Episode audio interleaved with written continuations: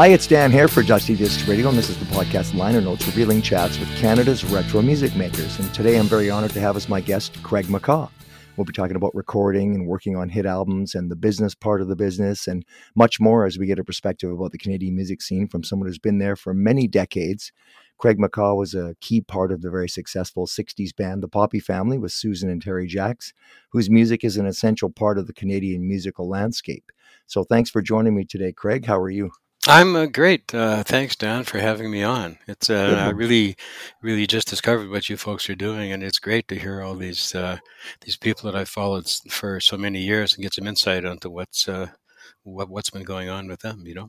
Well, I appreciate that. We're trying to have an extended discussion and get into some deeper things and ask, you know, and the personal side of it too, you know, like a lot of times you know about the discography and the recording and stuff, but you don't know what the person maybe perhaps was going through at the time, for example, or how they reflect on it. So those are important too. Oh, cool. Sure. But I wanted to ask you about you and your sort of brief history of where you came from and how you came up. I couldn't find any information about where you were born and raised. Well, I have several outstanding warrants, so I try and keep them. It's a secret. Yeah, actually, Terry Jacks and I were born not very far apart in the very beautiful Winnipeg, Manitoba. Okay. And I moved out to Vancouver when I was 5, a little bit warmer out here, thank heavens, and then moved to Kelowna, of all places, when I was 13, I was all set to take guitar lessons at Ward Music in Vancouver, but then we moved to Kelowna, and so guitar stuff got delayed for a little while. It's a sleepy little town. It was 25,000 people when we moved there. Right. Shortly after the discovery of air on the planet. Yes. So, yeah. So what did you do for training then? You must have had lots of, you played keyboards and guitar, and you must have had a good teacher up there. Well, actually, yeah. I had a guy called Roy Stoltz who ran Paramount Music up there, and he was an accordion player, but played the guitar a little bit. But he was a good teacher, and I started to get into it, and then started to play a little bit in a band called The Shadracks, actually, that we put together. And also, I was very lucky too to meet a guy called John Tanner, who's known down here as Jolly John Tanner. He was a radio personality for many, many years, but we met in drafting class up there, and I had some Ventures albums that he didn't have. He had the Saturday night evening show on the radio still while he was in high school, and I used to, I'm revealing this here now, I used to fill my empty guitar case with beer bottles and hitchhike down to the radio station. Oh, wow. And then we'd wait until he signed off, which was at about 12:30 in the late night for Kelowna in those days, and then go through the junk bin. And they would get all these 45s that they would bring in that they thought were unsuitable to play in Kelowna, and it was just full of wonderful stuff like Hideaway by Freddie King and on and on and on, you know. And so that's how we got access to lots of the great music that you would never get to hear in Kelowna, because once we left Vancouver, Red Robinson didn't always come in on the radio very well, so we had to there's lots of country music up there, which is nice music too. But I was thirsty for rock and roll, you know. So that's that's some dedication there. And of course, I think you're right. Like if it didn't fit the format, it didn't mean it wasn't good music. It's just that they wouldn't play it. So they had all these promo 45s, I guess, and things that were sent to them. Yeah. That radio actually, the Shadracks got playing around for a little bit, and the very first thing I ever recorded was in the control. Well, they had a little talk studio there, and we got the Shadracks together, which is Rick Musselman, I think Bob Verge, Clive Spiller in those days, and went in and tried to do some recording in there. And I came up with it was all guitar bands, of course, in those days, the Ventures and the Shadows and blah, blah, blah. So I came up with the idea of putting the Breeze and I and Peter Gunn together in this sort of a guitar extravaganza kind of thing. And we went in there, cut it. It sounded very roomy and very bad. So I came up with this goofy idea of putting blankets over the amplifiers. And that seemed to kind of do it, and that got actually a surprising amount of play in the Okanagan Valley. And I found out later that there's no there's no records being made up there in those early days. But I guess a quarter-inch tape got shipped around to the Kootenays and stuff, so they were playing that up there too, which was kind of. So what year would that have been? Oh boy, that must have been 63, maybe. Okay, maybe 64. So, in around there. Yeah. So it's an exciting time for music, right? I mean, it was a big deal, and the music scene was sort of evolving and growing, and you sort of got yourself immersed in it. Because I always wonder with people, like, there's 1,000 kids that want to play in bands, and you sort of play around with it a little bit, but then you make something more of it. How did you end up making something more of it for yourself rather than just a hobby? Well, I guess we just, we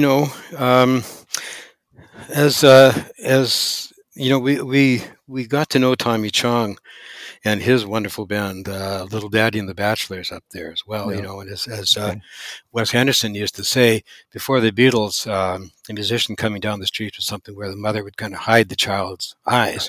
But once the Beatles hit, everything sort of opened up, and everybody was thinking about becoming a player, So we actually got an awful lot of gigs in those days. And of course, when we saw Tommy Chong's band, Rick Musselman knew Tommy pretty well, and David Graham. And we saw them playing in Kelowna, and it just took the top of my head off, because I'd never been exposed to blues music before, and R&B and stuff like that. It just took the top of my head off and changed the whole direction of the band, really. Oh, cool. Well, I mean, yeah, and back in those days, I'm a little bit younger than you, but I grew up in the 60s and 70s. But I mean, being in a band was the coolest thing in the world, right? I mean, you always think, oh, gee, if I not only do I like this music, but gee, I'm going to get lots of girlfriends here. When you actually realized that, you're busy packing up all the equipment while all the other people are dancing with the girls, and the roadies are running off the girls, anyways. You better enjoy the music, So, and actually met when we were living up there. Met the Chessmen came up to play, and Terry Jacks and Guy Sobel were kind of the main guys in that band. So we used to occasionally have parties at my house afterwards, and that's how I got to know them. Oh, cool. Yeah. Because, I was going to ask you about your training too. You obviously had some formal training, but. Did you take classical guitar? Did you take piano? Well, there's the famous Chuck Berry line when somebody asked him, well, Mr. Berry, can you even read music? And Chuck Berry apparently replied, yeah, sure, but not enough to hurt my playing. At Paramount Music, I learned how to read and learned some basic fundamentals and stuff, And from there, it just kind of went for it and taught myself, I suppose. Although, that's good, because I mean, at the end of the day, it's whether you can do it or not, and obviously you could do it. And then once you get out gigging, you end up the practical side takes over, right? It's like, okay, I got to play these songs in this way. That's right. Regardless of what it says on the paper, I got to play this in the right way. Yeah. So then picking up on that, so then you met. That's how you met Terry Jacks. I was going to ask you the connection, and then how you ended up getting from Kelowna back down to Vancouver. Well, we were playing all around BC, but not down in Vancouver. But we got connected with Les Vogt. Yeah, I'm just trying to remember all this stuff somewhere along the line, and we might have actually done a couple of appearances on the Let's Go show, which is the famous CBC variety show that happened in the afternoon and went all across Canada. I mean, so many bands, The Guess Who and all that stuff got their start there. So we might have done a couple of stints on that, or maybe not. We might have gone straight into the Let's Go review, which is a thing that Les put around, which was had a bunch of people from the TV show, the Sea Fun Classics with all those great players, and Mike Campbell, Julian Russell, Susan Peskovitz, and some other players, and we would open, because we were the grunts, so we just went in and did the opening set and stuff. On the first gig, partway through the review set, I heard this amazing R&B singer, and she was just ripping Rescue Me, you know, the Fontella Bass song, into little pieces and spitting it out. Cool. And it turned out that was Susan. And I went and I just couldn't believe that voice. So, when I first met Susan, she was singing just amazing R&B, actually, you know, and ballads and stuff like that, too. Yeah. So we met on that tour, and that sort of band of crazy folks went around for about a month all around BC and Alberta. And we would ride often with Tom Baird, Clive Spiller, the rhythm guitar player, and I would...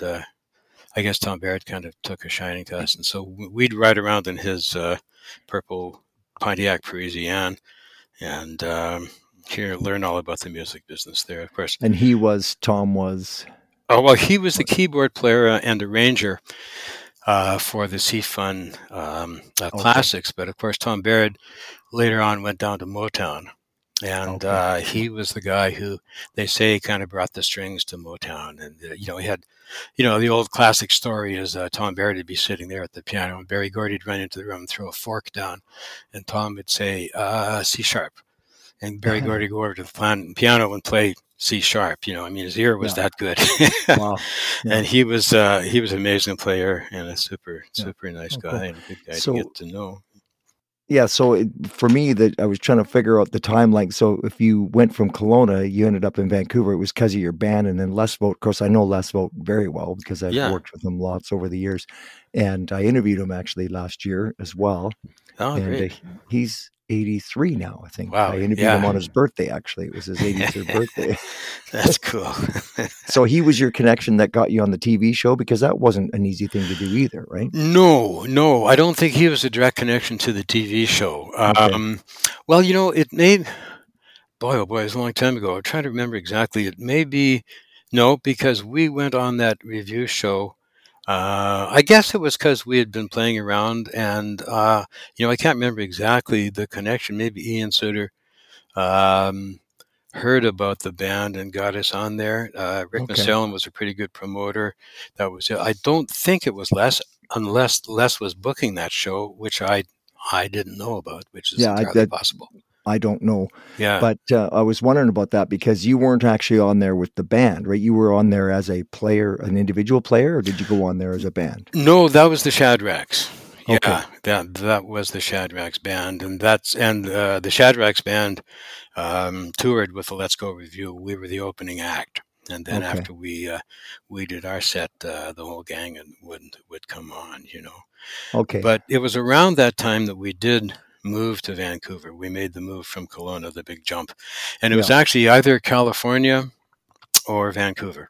And Rick knew a guy in California who ran a clothing shop who could sort of get us in there on the sly and get us gigging down there. And we were going to head to California, but Clive, the rhythm guitar player, demanded that he wanted to go to a VCC at the same time. Yeah. And so we figured, well, okay, let's hang out in Vancouver. Who knows what would have happened if we had gone to LA? That's around the time all those people like Neil Young and stuff like that. Yeah.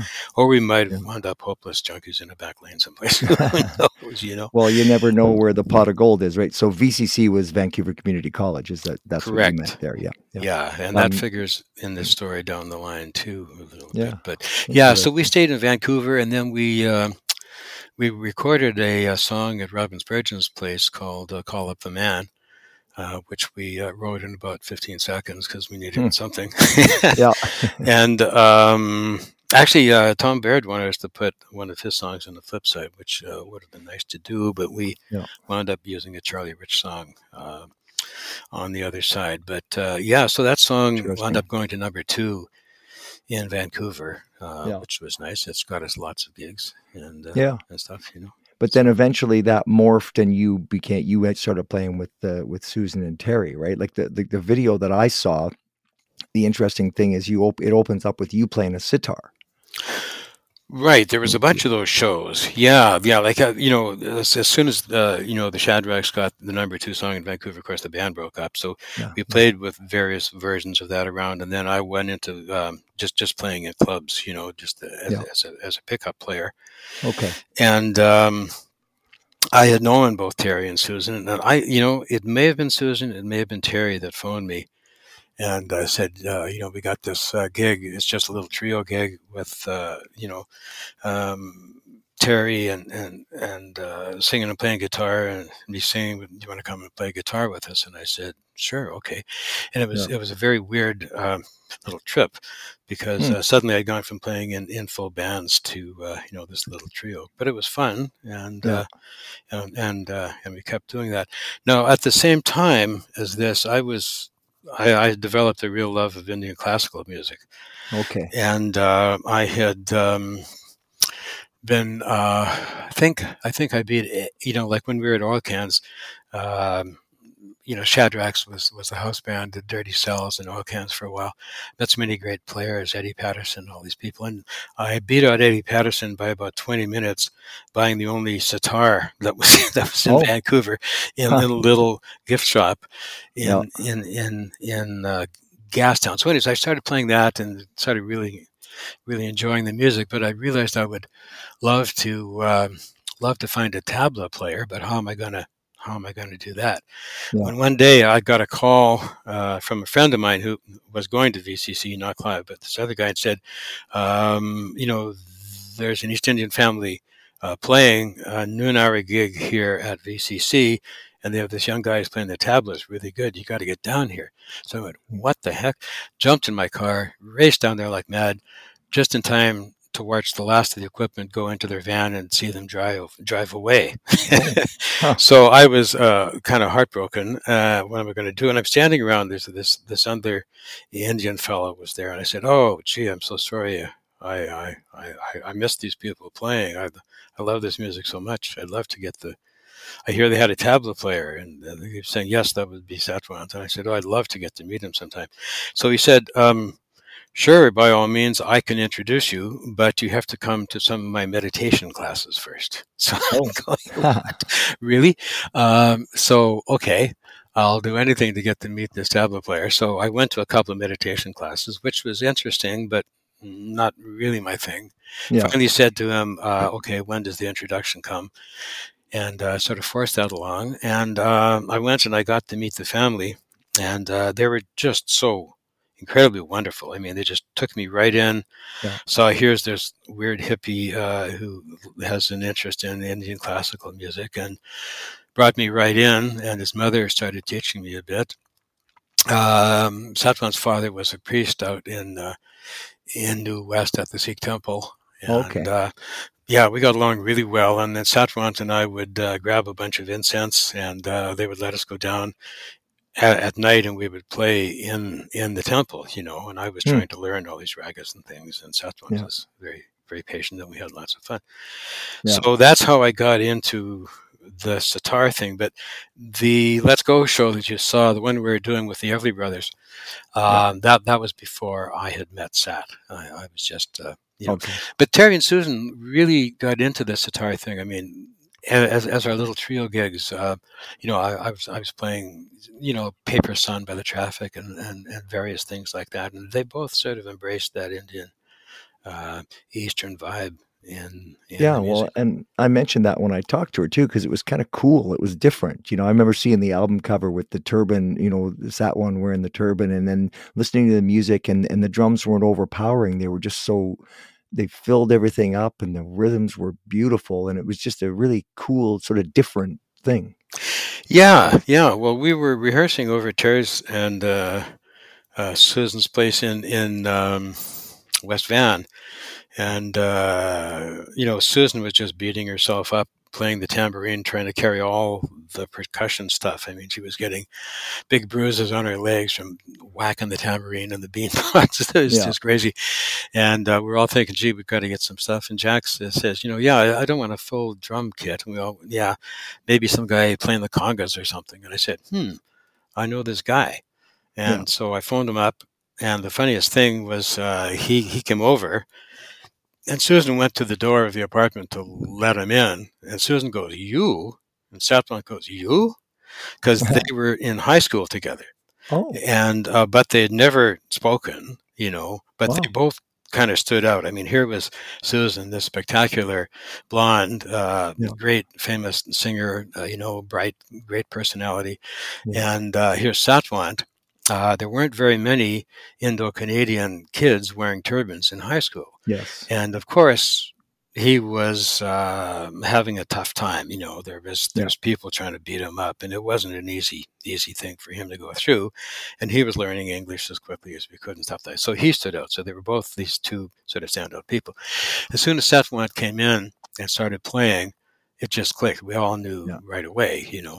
Satwant was sort of like, okay, this is weird. This is not classical music. This is like playing Louie Louie for 15 hours straight. But it's very simple music for a tabla player. But there's something here that I kind of like, you know. And as he played a bit more, he started to get into it a lot. So that was the nucleus kind of that version of the band that came along. And as I say, we were really happy that Terry and Susan both got into the Indian thing. It worked great. So I want to ask you a couple of technical questions, maybe. Sure. But so when I watched that TV show, you open up playing the sitar, which is kind of cool, and then they flash to you guys are playing "Want Somebody to Love" and "Sugar and Spice" and a bunch of other stuff. Sure. And then you're playing a telly. Yes. Yeah. So you got to meet the Everly Brothers and hang out with them. How was that? Well, you know, we didn't really hang out to them that much. We got to talk to them a little bit in the studio briefly, but we didn't you know, go out for beers or anything like that. Well, but Terry interviewed them on the show, right? Yes, yeah, and it was, and you know, we like we did get to chat with them on the show and stuff, and that was nice because they're you know, such nice. Nice guys, actually, old school sort of American Southern guys, you know. Yeah, and who had been working hard and traveling lots, and they had millions of albums they'd sold by that point. Oh God, yeah. That's for sure, you know. So on your playing, you play a telly, and then you have the free floating right hand. I noticed that. I think because I took guitar lessons from you actually in the early 80s. Yes, I remember that. Yeah, I came and you were teaching guitar down at Bill Lewis, and I appreciated the opportunity because I wanted to come and take some guitar lessons from somebody who I admired, but also had some success. You know, like you. Cool. Okay. Yeah. No, that was fun. I do remember. Yeah. Yeah. No, I appreciate that. So if you have the free floating right hand, like you don't rest it on the guitar body, you keep it hovered above the strings, which I never could play that way. Do you still play that way? Pretty much, I guess. Yeah, you know. Yeah, I mean, the thing too is that after a while, I stopped using the pick and I just used my first fingernail, you know, and I used to paint on this fiberglass nail and stuff like that. Now, some of that might have evolved out of playing sitar. But on the other hand, let me think, you put your thumb on the bridge of the sitar. I don't know how that came about, but and I don't even think about it, but I guess I do. Yeah. Well, I always notice it because I always plant my pinky and my third finger on the underneath the pickup, so I know where I am and I don't have to look at it. But when I watch you play, you're free floating, which a lot of classical guys do, but I couldn't do that. Oh, interesting. Yeah. Huh. And then the other thing I noticed is you have a really wide stretch on your left hand. And I wondered if that was from the sitar playing. Oh, maybe. Yeah. There again, I don't really think about it, I suppose. You know, probably not from sitar. Sitar is kind of different. Most of your playing is done with your first and second finger, actually. Okay. You have all those, you know, those 18 strings or more, but most of it is done just with a couple of fingers. There's not a lot of multiple finger kind of stuff going on. So I'm not sure where that comes from. Just being terrified, trying to get to the right note at the right time, maybe. I don't know. Well, I guess, but anyways, I noticed on your left hand, you got lots of whole tone stretches and stuff, like your hands were quite wide. And I thought, because some guys are very, you know, they're not like that, right? I mean, that's something unusual too for guitar, or something that not everybody does. So, well, it came in handy with Beyond the Clouds, I suppose. That was kind of a fun song to put together, actually. You know, the weird thing about that song, I don't know if you want to go there or not, but... well, sure, yeah, tell me. We're rehearsing that over at Terry's... that was early on, actually, let me think. Yeah, that was our first recording. We were rehearsing this over at Terry's parents' place. And Jacks came up with the first four notes, the da-dee-da, you know. And then with the Eastern thing, I liked the open harmony, so I came up with the last couple of notes that had the open B string kind of ringing. And then the middle part was pretty much all me, and that runs down, and that goes down to an E up on the fret, and then I can reach over with my little finger and get that open string harmonic at the end of that rung. So I guess, yeah, come to think of it, maybe that came in handy. The funny thing about that song, it didn't start off using a wah-wah pedal. When I was in the Okanagan and went down to Penticton, some people said there was a really good country band playing in Penticton with a really good guitar player. And I wish I could remember the name of the band, and I wish I could remember the name of the guitar player, but I went down there, and this guy was truly phenomenal, you know. And he taught me a couple of things. One that I saw is that with a Stratocaster, there's three pickups, and you can set the tone controls on a Stratocaster. If you do that, so the bridge pickup is bass, and then the middle pickup is like middle tone, and then the bridge pickup is sharp. As you play the guitar, you can pull the tone switch between the three pickups, and you create kind of an organic wah-wah sound. Oh, neat. Just from the Strat, without you using the wah-wah at all. So it's a pull switch, like the tone switch is a pull up, or it's a three-way switch on the Strat, and at the top, It controls the pickup by the bridge. In the front, middle, it's the middle pickup, and at the very bottom, it's the one closest to the bridge, which is going to be trebly anyway. So you can tune, if you have any Strat players, you can try it yourself. And you just, as you start off with the pickup switch all the way up, and you play it as your hand sweeps down, you go click, click, click. And it goes between the pickups. And gives that sound. Now, of course, the problem is it's a real pain to play. So when the wah-wah pedal came along, I was pretty quick to grab that. But and I used to have a 5-position switch on my Strats too, because I always liked the back two, front two. Yes, my old '61 Strat has the ability, as you go in between those pickups, to do that out of phase kind of thing, which is a great sound, you know. But that other the other thing I learned in Penticton from this color, from this country player was the fact that he had a rig that was, you know. And especially in the Okanagan, you couldn't find slinky strings. They just did. I didn't know they existed. But this guy called. It's a word that we can't use, and I won't use. But he called it a blank rig. Yeah. And what he did was he took a normal set of strings and moved them all down, and then put a banjo string on the high E string. So they would be 8s then. Or 9s. I'm not really sure, but it was because you couldn't get all these fancy gauges individually in those days. So this is just a regular sort of set of strings, like the Ventures would play, were quite thick, you know. Then you just move the A string down to the low E string, and then stick a banjo string on the top. And that was the first time I learned about slinky strings. Once I learned about that, wow, it opened up a whole bunch of stuff. That's neat. Pretty techie there, but anyway. I appreciate that because I'm a guitar player too, so I like to talk about the music stuff a little bit. But so the other thing I was going to ask you about is a lot of those TV appearances, you know, because when the Poppy Family played, there were a lot of them were lip synced, right? I mean, they kind of force you to do it. But those music hop shows, they were live, right? You were actually playing on those. Yeah, I think it might have been a combination. You know, there's a whole bunch of them. I've got a few of them, and there's a bunch on YouTube as well. Yeah, as a matter of fact. I think that it was a bit of a combination, to tell you the truth. Okay. I think some of the earlier on, it was back and forth, but I think mainly it was live in the early days, you know. Yeah, because I asked Susan about that, but she said that Terry used to like to lip sync because the sound was, of course, better. But then you're standing there with no microphone, and it's so obvious that you. It's true. Well, interesting, and so this whole thing with Susan and Terry, like you helped to form the Poppy Family, and you guys had a huge rise. I mean, it was meteoric, as they say, right? You guys had multiple hits. You were kind of a rock star overnight.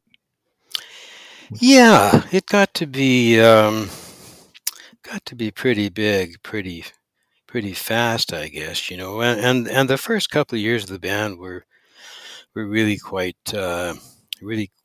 creative and quite fun. It's the old greater than the sum of the parts kind of thing. Yeah, you know? Absolutely. I mean, Terry and Susan were obviously the front line. I mean, Terry was a great writer and a good rhythm guitar player and a singer. And Susan was, of course, well, what can I say? You know, I mean, she was the focus of the band and stuff like that. But they, it was a group thing, you know. I mean, I guess, yeah. I mean, one, if you go to those Let's Go shows on YouTube, you can see that we went from that Everly Brothers show, which was a perfectly acceptable cover band, and got a chance to play with the great Cat Hendricks, to this bunch of sort of semi-hippie cosmic weirdos playing Free from the City on a magic carpet, flying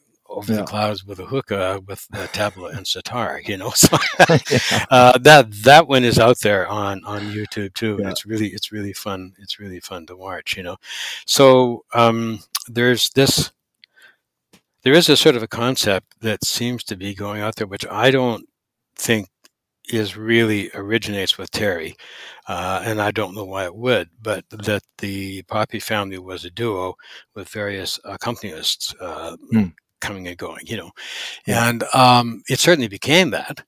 But for the first couple of years, I think the influence that Satwant and I had on the band is pretty obvious, you know. Well, I think so. I would agree with that. Absolutely. You know, maybe I'll leave the last word on that to Shania Twain, who said something really nice in her book, you know. I think she was talking about being inspired by single artists, but in her book she says, the group artists did even more to inspire me.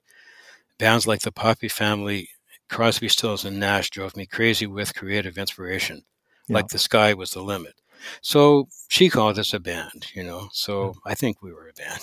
Well, 100%. And the things that you brought to it. And it's interesting what you say about the carpet and the sitar and stuff. But I mean, the Beatles had that Eastern influence, and it was kind of a different sort of cool sort of twist on things that set you apart. So it certainly it took you out of being a generic sort of 60s band. Well, I think the thing that made it was the fact that it was, you know, so different, but backed up by Susan's great singing and Terry's great writing, you know. Yeah. You know, we'd go into these gigs at the Gardens or something like that. It'd be these bands with walls of Marshalls, you know, and stuff in there. We go out with my little band master and Terry's Standell and the Satwant playing the tablas. There you go. And I figure how, you know, we're going to get creamed here. We're going to get eviscerated. Yeah. But they liked it, you know. Yeah. And so I guess it was just because it was different and it kind of worked, you know. Well, and you're right about Susan. I mean, you know, you just can't say enough about how rich and her voice was so beautiful, and her tone and her pitch control and everything was just really exceptional. Oh, yeah, yeah. You know, no, when you're playing with people that good, it really does inspire you too, you know. Yeah. Too. Well, it's neat because you called me and we talked about the interview I did with Susan and you know, what a wonderful person she was. And of course, she just passed away just a month ago. What was your relationship with her? She was a dear friend since, well, you know, the funny thing is that I actually appeared live on stage with Susan, certainly before any of the other Poppies did. Mm-hmm. At the last song in the Let's Go review was an ensemble thing where everybody got on stage at once and we sang, I don't know, I can't remember what it was, and played this stuff. And so I was on stage with Susan way back then. So that's going, what would that be? I don't know. That would be 66 or something, maybe 65, she would have been 15, 66. 16 years old, right? A teenager. Yeah, you know. So she's been a very dear friend ever since that time. So yeah, it was really tough to see her go. We knew she was slipping, you know, and stuff like that. But it's always a shock when it actually comes. It's a shame, you know. Yeah, for sure. And she had a lot of struggles. And of course, we talked about that a number of times. But, I wonder for you, like the emotional part of it as well, like being her friend and then playing with her and then the whole situation with Terry and stuff. What happened with you and Terry? I guess he wanted to move in a different direction is what Susan said. So Yeah. Here's the deal. It was a band. It was a bunch of really creative people. I like to include myself there. Yeah. And we traveled around doing all this high-intensity stuff. And then the band had this flame of creativity. And then things started to change. People started to want different things. And the band started to not get along, and the band broke up. Now, let me ask you a question. Have you heard that story before? Yeah. It's kind of what happens with bands. But yeah, towards the end, Terry had a definite direction that he wanted to go in. The financial end of it did kind of change too. I mean, we're all doing pretty well there. I don't know if you remember the Steve McQueen movie Bullet, where he's driving that Mustang around. Oh, that's my one little. It's still one of the great driving scenes. And he actually did that stunt himself too. Yeah. At the very end of it, apparently the cameraman said, "Oh, I'm out of film," and McQueen says, "That's good because I'm out of breaks." So, but 2 weeks after seeing that show, I went out and bought a green Mustang Fastback High Performance GT, and it was my one little sort of rock goof thing. I remember the manager at Musgrove Ford saying, "If I hear you got this thing out at Westwood, I'm going to cancel the warranty." So I drove that for a while, and had some fun, and then I scared myself, and I actually sold it to help finance my trip to India, but that's another story. Oh, okay. But yeah, so and he wanted to change it so that instead of being a band, we were sidemen and on a flat salary.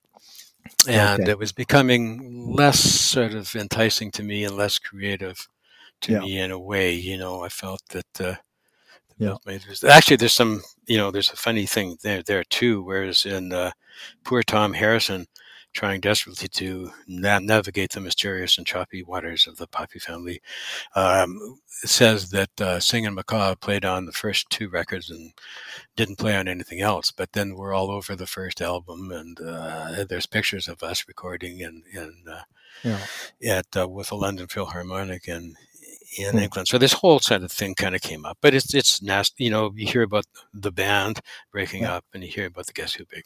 So we had planned to leave. It was sort of anarchy on stage. Everybody was aware of it, and we had planned to leave after Japan. Terry beat us to the punch. He did, say we're going to break up the band, but we had arranged to get our return ticket from the Canadian Pavilion in Osaka, applied to an around the world ticket so we could continue on to India. I wanted to go to India and study. So I wanted to go back and see his old friends and hang out and play a bit there too. But, so I always say that getting fired from the Poppy Family at that last 6 months was like being ordered to walk the plank as the Titanic is going down. It was kind of over.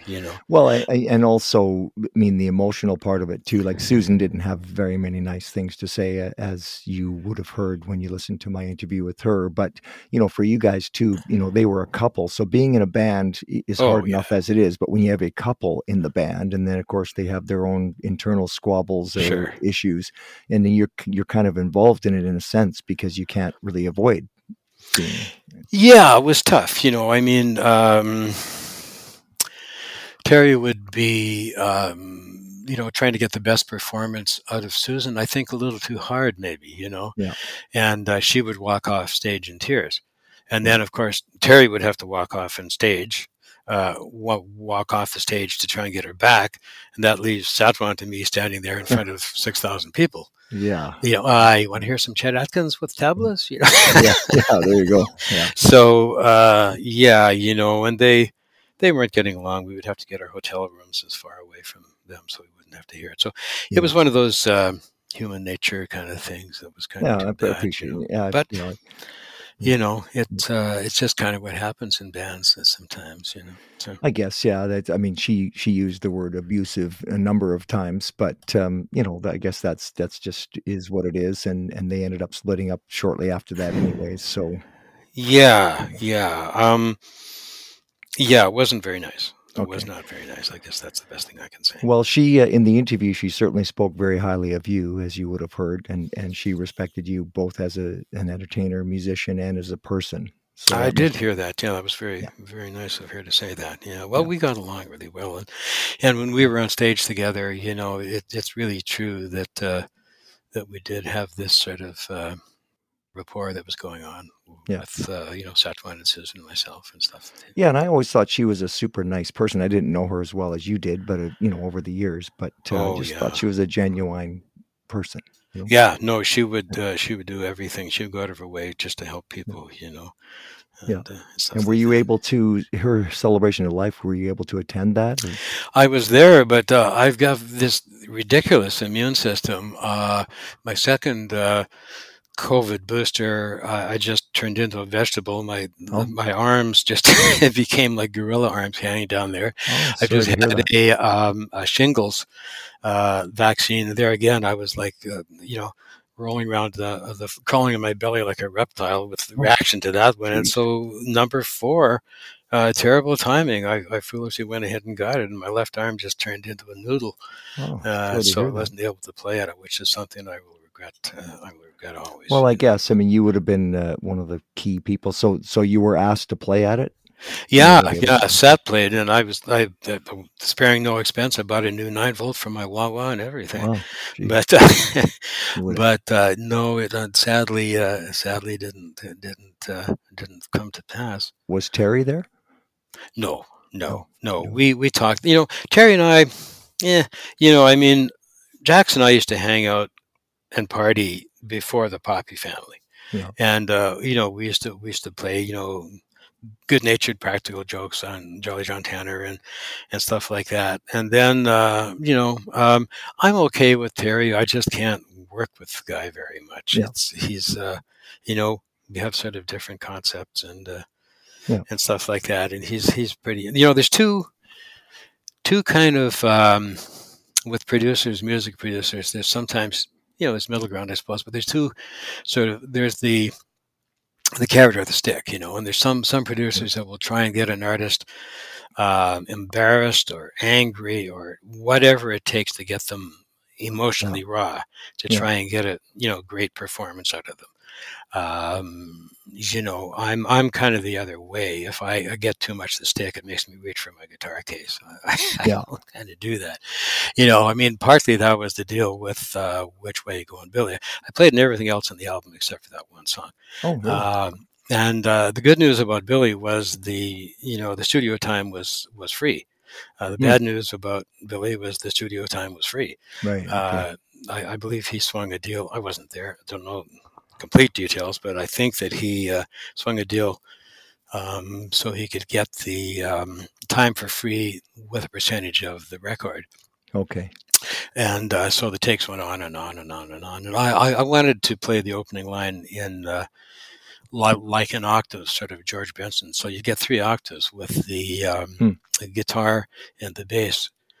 Guitar doing 2 octaves, the bass doubling that, and Jacks just wouldn't go there at all. And I wasn't as adult as I could have been. I wasn't getting into it, and I was not. So, anyways, Doug Edwards and I, Edwards is a great player, but he and I used to laugh about it when we bumped into each other. He said I couldn't play it. I couldn't play what he wanted to hear either. So, well, Susan said that was released as a single before the album was actually done, right? Yes, it was. And then are you playing? You're playing on Good Friends, right? Is that you doing the 2-string solo in there?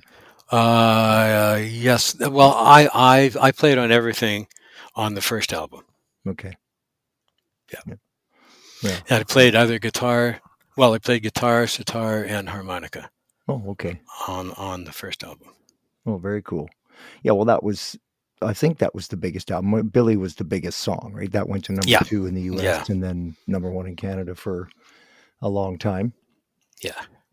So then you you did recently did a thing with the Poppy Family with Susan and Satwant, Hippie Days event on 4th Avenue. What year was that? Was that 2014 or something? Was it? Yeah, I think so. It was a while ago. Yeah, that was Thomas Anselmi from the great band Slow approached us and said, "How'd you like to do this thing?" And we thought about it and went, "Sure, okay." Yeah. And I'm a huge fan of the New Pornographers and Black Mountain and Destroyer. Those are great bands. Cool. And actually, they were using got into doing a bunch of screen composing for TV shows using some software, Creamware stuff, which is little known. Hans Zimmer uses it, but they have some great synths. And I was amazed to see they had a hardware version of that synth. So yeah, we got together with those guys, and it was so much fun to to play with them. It was a technical challenge for me in a way, because what was going on was the keys have changed. So I had to in the Poppy Family, because we had no bass player, I used to play a telly most of the time, but I had my Strat also tuned down. So for some songs we get a little bit more bottom end. And so now the keys have all changed.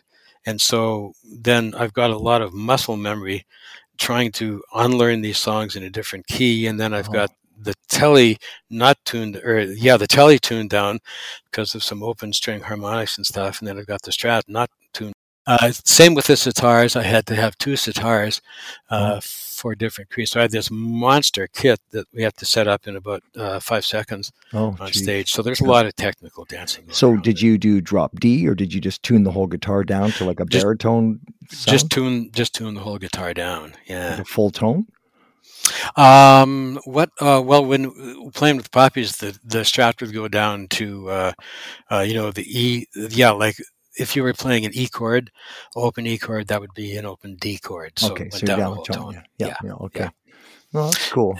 And then there was various combinations of that. So I'm busy trying to unlearn and then transpose on the fly while we're playing this stuff. And when you're in a different tuning, you got to change your brain too, right? And then it's so I've got the charts and I'm sort of scrambling to try and. Interesting. But it was, playing with those guys is so, New Pornographers can fill Madison Square Gardens, for God's sake. We finished the first rehearsal, and Kurt Dahl and a couple of guys come up and said, "Oh, could you play Beyond the Clouds?" Oh. And so I said, "Sure, okay." And they went, "Oh, yeah, it's in a different position." So I was really, talk about an ego boost. I guess they had heard Beyond the Clouds, and learned the song, And, that's what's nice about YouTube now, because you can save yourself all the work. You just go on there and watch it, and play it, and go, that's what he's doing. Okay, right, yeah. That's true. That's true. So one thing I was always curious about with you is that after the Poppy Family, you didn't try to get into another recording act or start one of your own, or? I did a lot of playing, actually. You see, the thing with me too is that astronomy. It's always been a really big deal to me. When I moved to Kelowna, all of a sudden I got, turned on to the sky, and John Tanner was really into it. There's a lot of musicians, Jack Bruce, for example, had a huge observatory. Oh, cool. Brian May, of course, has a PhD in astronomy. Ralph Dyke, boy, it'd be fun to talk about Ralph Dyke sometime. He's the guy who invented the MIDI sequencer. And not too many people know that. He's a Vancouver guy. And he's the guy, but he was good friends with Oscar Peterson. We had this crazy house over in 1438 Arbutus, and with all the radio people and Ralph and stuff like that, there'd be, and Ralph went down and worked with Toto, Michael Jackson, all this stuff. And we get people like, Tim Buckley and Small Faces and Oscar Peterson was a big MIDI fan. Not too many people know that, but he got to be good friends with Ralph, and Oscar would show up at the house and stuff. But first time Oscar looked through Ralph's little telescope at the planet Saturn, he said, "I feel so humble," and it does have this effect on you. So astronomy has always been a big thing for me, almost as much as music. And so we started doing shows at the planetarium. My company, Roundhouse Productions, produced, promoted, and presented the laser shows at the planetarium for many, many years, and so I was always into that too. So as well as playing in bands and that thing, but I played with. I got into a band called 666, and that had the first sequenced bass line that we recorded over at Little Mountain, and that got a little bit of airplay. Also played with the Waves Band with Jack Velker and Ross Barrett for many years. I know we got the jazz band of the year or something for the West Coast Music Awards. Cool. And the 666 single did okay locally, you know. Yeah. Then I became the resident composer for the planetarium and started scoring basically all their shows, and they would, you know, sell shows around the world, actually. So I got doing that. It was very, very famous. And the other thing is you started doing the laser shows, like the Pink Floyd one was really famous. I mean, especially around here, but everybody knew of it, and a lot of people went to it. And that was right on the cusp. I mean, that was right at the late 70s when lasers were really just, you were right on the ground floor there, right? Yeah. It was, it's amazing. Not too many people connect the Poppy Family and the laser shows together, but I think Dana G said it was sort of became a rite of passage, for Vancouverites, and it's almost true. I mean, anybody of a certain age, I mentioned those laser shows, or laser shows come up, and they sort of remember it. You know, we used to get bands like Coldplay and Radiohead would send us a pre-release version of their new album, and after signing a million NDAs, they would give it to us so we could start production on the show to time it with the release of their product. Cool. And it was always fun. And I used to love scoring. Well, actually, we're doing that again. With the kind of situation changed at the Macmillan. They used to produce all their own shows and stuff, which they don't do that so much of that anymore. So we've there's an undiscovered planetarium out of BCIT, which has been there for many years. It is a beautiful analog star projector, and we've been out there for a little while doing shows out there. It's all with new technology. Okay. We're just coming back after COVID. Now we're about to open pretty soon. We've also been moving those shows into VR. I discovered a technique, because there's no Z-axis volume with the laser. We can drop them into stereo 3D and VR. So I'm busy kind of working on that. Okay, I was going to ask you about that. So there's no more play, because on your website it says that their shows are returning soon, and I was wondering after COVID, are you going to go back to the planetarium, or is that done now? No, we'll be. We were packing them in before COVID. Absolutely. No, this is at the BCIT planetarium. Okay. Which is a little different than the Macmillan. It's it's smaller and it's humbler, but in some ways, I actually even enjoy it just as much, if not more, because we have a little bit more control over there, you know. Okay. And so that's we're just in the process. We'll be coming back with a new show that we're working on night and day now, and that will be opening hopefully midsummer-ish, I guess. Okay, so the H.R. Macmillan, that doesn't. They don't have those shows there anymore? Like no. Okay. They came up with the management changed. And as I say, they used to, produce all the astronomy shows. And I used to work on those as well. The Apollo 11 show? No. I'm sorry? The Apollo 11 show? Was that? Were you involved in that too? Let me think here now. There was a bunch of them. To tell you the truth, I kind of forget all the names. But there was, I think the Journey Through the Galaxy was probably the biggest one that traveled around the world. And actually, there's a Grammy-nominated producer, a guy called Hunter Lee, has a company called Light in the Attic Records. He got his Grammy nominations for releasing on vinyl a bunch of Lee Hazelwood, Nancy Sinatra stuff. Oh, cool. And that's good. He's just had a new one out. But he phoned me up a couple of months ago and said that that he liked the Journey Through the Galaxy album very much, and he wanted to re-release it on vinyl. Yeah. So, I mean, I put out that album in 1978, if you can believe it. Wow. And it sold out, and it's kind of, you know, I saw a collector site a while ago where a single copy was going for $260 or something from some guy. I wish I had $1,000 left. I guess that Galaxy album will be re-released on vinyl coming up. So. Okay, and so you do have a show in the works, and it will be at the BCIT Planetarium, yes, yeah. Coming up mid. And that's on the BCIT campus, right at the freeway in Willingdon there? Yeah, you're right by Willingdon, yeah, okay. Yeah. Oh, very cool. So, well, I'm glad you're still involved in that. And then you did some scoring. Did you do jingles and scoring for TV or movies? Well, I did some jingle stuff back in the old days. Did a fair amount of jingles. I mean, I was playing sitar in beer commercials, if you can believe that. But, yeah, but yeah, a good friend of mine, that bass player, he actually played bass on the Galaxy album too. Asked me if I wanted to get involved in doing some animation scoring a while ago.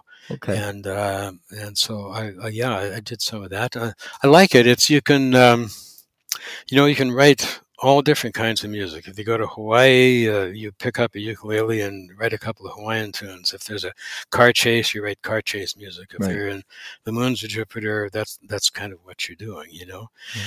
And there's one of them, Monster Rancher, I guess, played in 26 countries around the world with a weekly viewership of 30 million people for 3 years. Yeah. So I probably got as much, if not more, exposure out of that theme song than I did from the Poppy Family. The only difference is I'm just a name on a credit going by, you know. And that's fun stuff. It's but then on some of them too, you know, you have to crank out 22 minutes of music a week. And the lure of the dome, lure of astronomy, got back to me too. So I've sort of been focusing more on the dome. There's a lot of players have sort of get into the visual. You know, Joni Mitchell's done some great painting. Van Morrison. Yeah. The visual arts seem to be fun for a lot of. Well, I think players too that other interests spark the music interest too. Like they're not they don't fight against each other. They're compatible, right? So that's nice too, and I applaud that. And then so let me just do a little plug for that roundhouseproductionsshows.com and also craigfmccaw.com links to that as well. If people want to go there and have a look, yeah.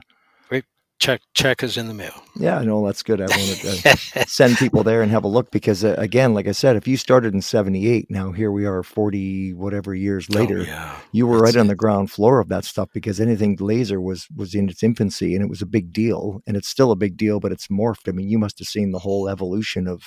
Oh, yeah. The early lasers were crazy. You know, they'd cost you $40,000 for a 1 watt. And if you didn't hold your mouth right when you turned it on, it would blow up. Wow. But it's all diode stuff now, you know. And we've got kids coming to the shows whose parents' first date was at a laser show. Yeah. Oh, Seth Rogen is a big fan, too. I don't know if you know that, but he used to come to the shows all the time. Yeah. And there was a danger element too, about like you couldn't look into a laser and stuff. How did you deal with that? Oh yeah, no. Well, I was very careful. I've had a couple of close calls. Have you? Yeah. But I do know some laserists who've had some, black spots burned in their eyes. I mean, during Expo it was crazy. We had 5 pavilions down there, and they're all going at the same time. They're all big, super high power lasers. And I can remember working on one in the. In the Expo Center, which became Science World. We also ran shows in Science World for about 10 years, too. Oh, cool. Working on this thing, balancing up on a plywood on a step ladder with 4 watts of argon going pound, pound, pound, pound, pound, pound on my forehead 2 inches away from my eyeball. Was that at the geodesic dome there? Yeah. Okay. Yeah. It started off as the Expo Center. We had a show in there a year before Expo. That's a long time ago. Wow. And then a couple of years after Science World, the ASTC Science World Society moved off of Granville Street and into the golf ball down there. Yeah. So, wow. Well, that's super cool. I didn't know that, but it kind of makes sense. But Expo was 86, so we're talking, again, almost 40, like 30. Oh, boy. Time for my nap. 8 years ago or whatever. Well, very cool. So let me ask you, looking back on your career and what you did and the choices that you made and stuff, is there anything that you'd do differently if you could do it again? Oh, boy. Gosh, I don't know. If I say not, I sound like this catastrophic egotist. Sure, I'm sure there's a few things, but I guess I like to complain, but I probably shouldn't. I don't know, Yeah, it's all been a wild, crazy sort of a trip that's been it's been most of the time a lot of fun, you know? Yeah. Yeah, part of it is what I ask is, you know, did you have a plan when you set out? And most people say, well, not really. I mean, I just did what came along, you know, I guess the TV show came along and the Poppy Family came along and then it went away and then you pivoted and did something else. And it's not a bad ride, but you don't plan it out. You just kind of take the ride. Yeah, I guess the thing is luck, you know, really. It's just so much luck all the time. I mean, you know, if we hadn't wound up on that TV show, or if we hadn't started playing it, but I guess the thing is, to kind of have enough going and have done enough homework to take advantage of the luck when it comes along. So you can you can capitalize on it. The harder I work, the luckier I get. Yeah, right. And there's also the T-shirt, the older I get, the better I was. Yeah, there you go. Yeah. But, you know, I guess you never know the path that you don't take because you never get to see that path. But, you know, for example, you said moving to the States, you know, a lot of guys, they just said, you know, like Paul Anka went to New York. I talked to Andy Kim and he said, you know, I was this guy in Montreal. I said, I'm going to New York, 17 years old. That's it. I'm going down there to make my way. Yep. And, you know, you never know what would have happened had you done that. But a lot of Canadians, did you ever think that you wanted to live down there and sort of pursue that market? Oh, yeah. I used to love, you know, not so much now, although I still have a soft spot in my heart in California. And I do love it down there. You know, I mean, I went down during the spring before the Summer of Love. And hung out in the hate. There's a friend of mine who's a photographer pal from Kelowna, and he was doing photography down there. So yeah, we kind of hung out in the hate for a while, and it was magic. It would have been 1966 then, 1966. Well, no, it would be the spring of 1967. Of 1967, that was the summer. Yeah, towards the end of the summer, you know, the Speed Freaks started coming in, and the Angels started getting a bit over the top and stuff like that. But in the spring and the early summer, the Haight-Ashbury was, I mean, I'm so lucky to have been there and experienced that when it was at its best, you know? Yeah. That was a wonderful thing. But and again, also sorry? Oh, but your life, I mean, living there would have been a different sort of scene, right? Yeah, you know, it would have been. I mean, Jack Velker, don't know if you know Jack Velker or not, but he's an amazing keyboard player. Gosh, what was his band called? The 49th Parallel, maybe.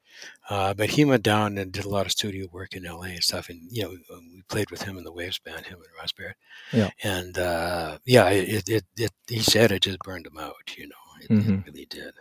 And the pressure and stuff. Well, you know, Ralph Dyke, who's just amazing guy. We got, when he did this compressor for Terry Frewer, Tom Haslett and me, and it was just an astounding compressor that just kind of happened, but it broke down and I went over to his place for him to get it fixed and happened to see an astronomy book. And he said, well, he knew what I was doing up at UBC on the 12-inch, and he traded me some telescope time to get the compressor fixed. But he talks about, he used to work with David Foster down at Izzy's, you know? Yeah. And he used to talk about, they used to call him Fearless Foster down in LA, but he talked about David Foster burning out for a while there too, you know, and who wouldn't? Well, with that kind of intensity and that lifestyle. Well, I read, that's the thing I usually ask, you know, like I read David Foster's book, and I mean, I often ask people, what did you sacrifice to get what you got? Because everybody's paid a price, you know, when you see somebody on stage in a big band or something, they've paid a price to be there. And I always ask, what is that price and was it worth it? And for David Foster, you know, he's kind of on both sides of that because he was a workaholic and working 12, 14, 16 hour days and daisy chaining projects one after another. Yeah. And, you know, I mean, it's got to suck the life out of you at some point. So did you sacrifice anything? I mean, were you able to have a sort of a stable kind of life, family, whatever? Oh, I suppose. I mean, I have to say that and we weren't, you know, all that big really in the overall scheme of things, not at all, you know, but I have to say when the Poppy Family was going full blast, it wasn't a particularly, it's weird though, you know, you think it would be, God, here you are, you know, you're standing in front of, you know, 10,000 people or, you know, 8,000 people or something like that, and you're, you know, blah, blah, blah. But it wasn't a particularly happy time in my life for some reason or other. I don't know, you know. And I'm not complaining. I was glad I got there and got to do it. But I can't imagine being at that level for, you know, 5 years, for 10 years or something like that. Yeah. Just, Well, that's, it's funny because I watched the Triumph documentary. I don't know if you've ever seen that one, but they just recently did a documentary on Triumph, and that's what Rick I'm looking forward to seeing that. Yeah. Yeah. And that's the point Rick Emmett made. He said, all I could see was another tour, another album, another, you know, the same sort of pressure for the next so many years. And I just couldn't live that life. Yeah. Yeah. Which I can kind of see, right? Because you're basically setting yourself up for a life that you don't want to live. Right? Yeah. Well, you have fewer choices.